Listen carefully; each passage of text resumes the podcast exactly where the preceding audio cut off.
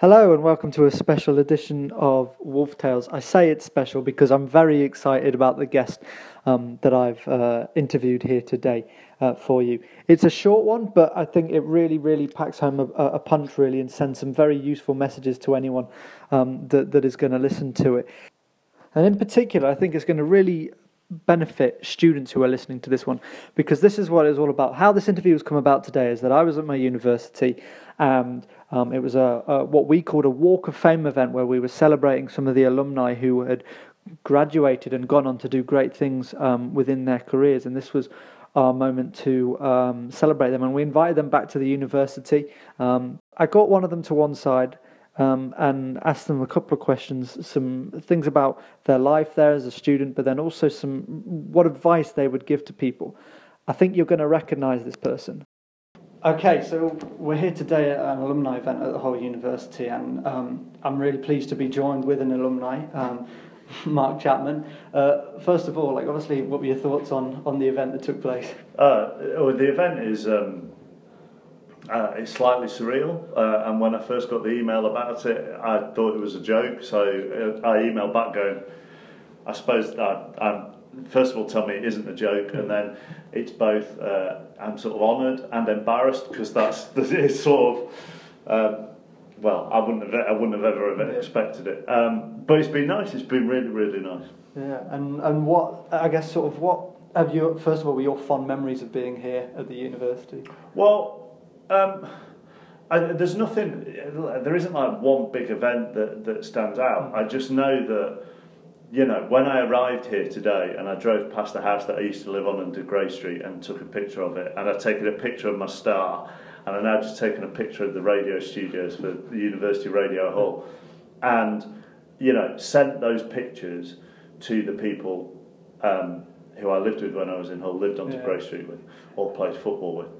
Um, and do you know what? And that that actually sums it up. It's those places that matter to me even now, 20 odd years on, and that I still, my group of friends are still those people that I met in 91 or 92 here at Hull and who are still my best mates and, you know, are able to take the mick about me having a start. And, and that sums up this place and this university for me is that actually my four years here shaped a lot of the rest of my life, certainly friendship wise yeah, and, and obviously, as we said, like career-wise too. Let's talk. Let's talk about that because mm. obviously you're you're such a key figure now within BBC on Radio Five Live and do uh, loads of things, not just with sport. Yeah.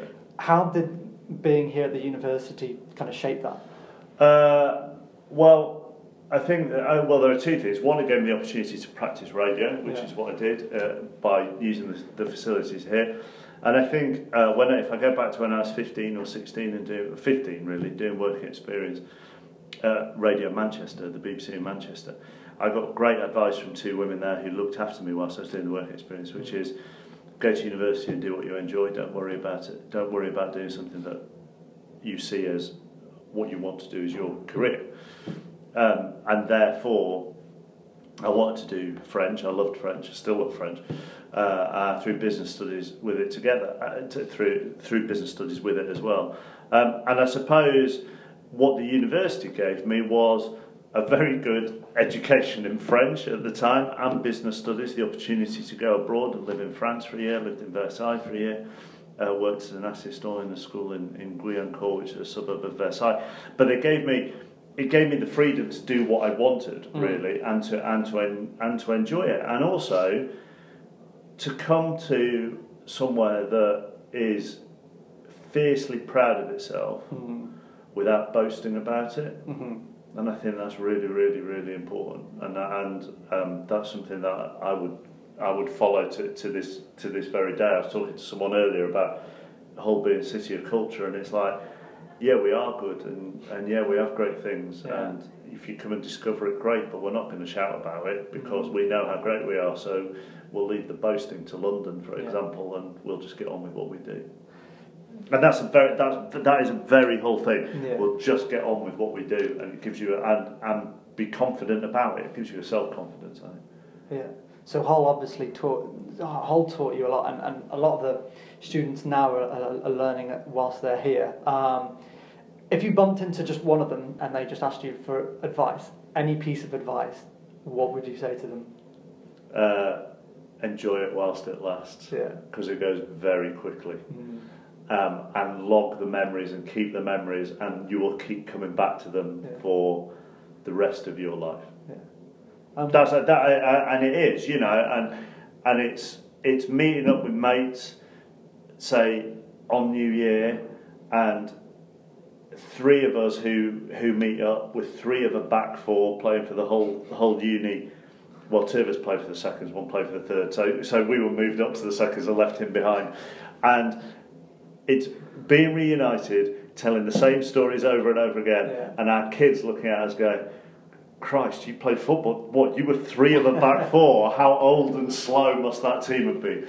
Um, and, and it's keeping those memories. So for anybody here, I'd say enjoy it and make the most of it because it goes fast. I mean, one of the a lot of people I think these days, obviously, sort of around this age, often feel a lot of pressure to to go out there and find that that perfect job straight away afterwards.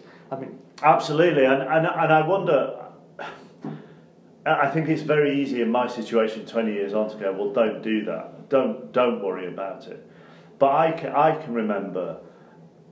You know, I think if I go back to '95, which is when we left, that, that there would have been the same pressure and the same worries. And I can I can vividly remember having a pint in the John McCarthy bar, knowing that I wanted to do a postgrad in journalism, mm-hmm. but also I'd applied to be a trainee producer with BBC Sport and not he not I didn't even get an interview for it. And I can remember having that pint in the in the McCarthy bar, standing at the bar, thinking, you know, I have no idea what I'm going to do here. You know, I, I, yes, I want to do the postgrad, but God, if I'd have got that job, it would have been amazing. I would have absolutely loved it. mm, And thinking, I can't, I can't ever see myself. How you know, if I haven't got that, how am I ever going to work for BBC Sport or, and and it's natural to have those worries. I Yeah. think looking back, it's natural to have those concerns. Natural to feel the pressure, particularly even particularly now. I would say even more so than we were here because of the financial pressures, because of the loans and all of that mm, nonsense and being in debt and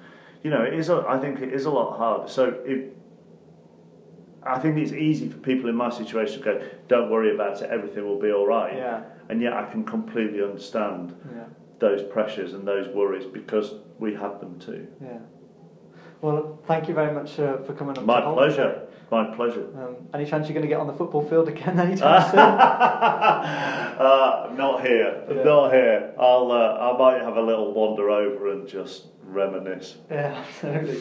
Thanks, Mark. no worries So there you go. Then the key message from Mark Chapman, um, currently working for BBC Five Live, who we've heard so much on the radio, is to just enjoy it. That's the the main lesson for anyone who, who's a student. Um, you've got three, four years, and he says make the most of it. So uh, I hope you really, really enjoyed that um, recording. Um, it was certainly a, a, a fantastic opportunity to to get Mark to one side and speak to him just away from the recording as well, and learn more about his time as a student and his experiences and how it all shaped his uh, uh, career. And also was quite interesting to learn about his uh, final year at the university within football in that defence. Um, five or six goals, I think he said he scored, but he did say he got sent off in his final ever game for the university.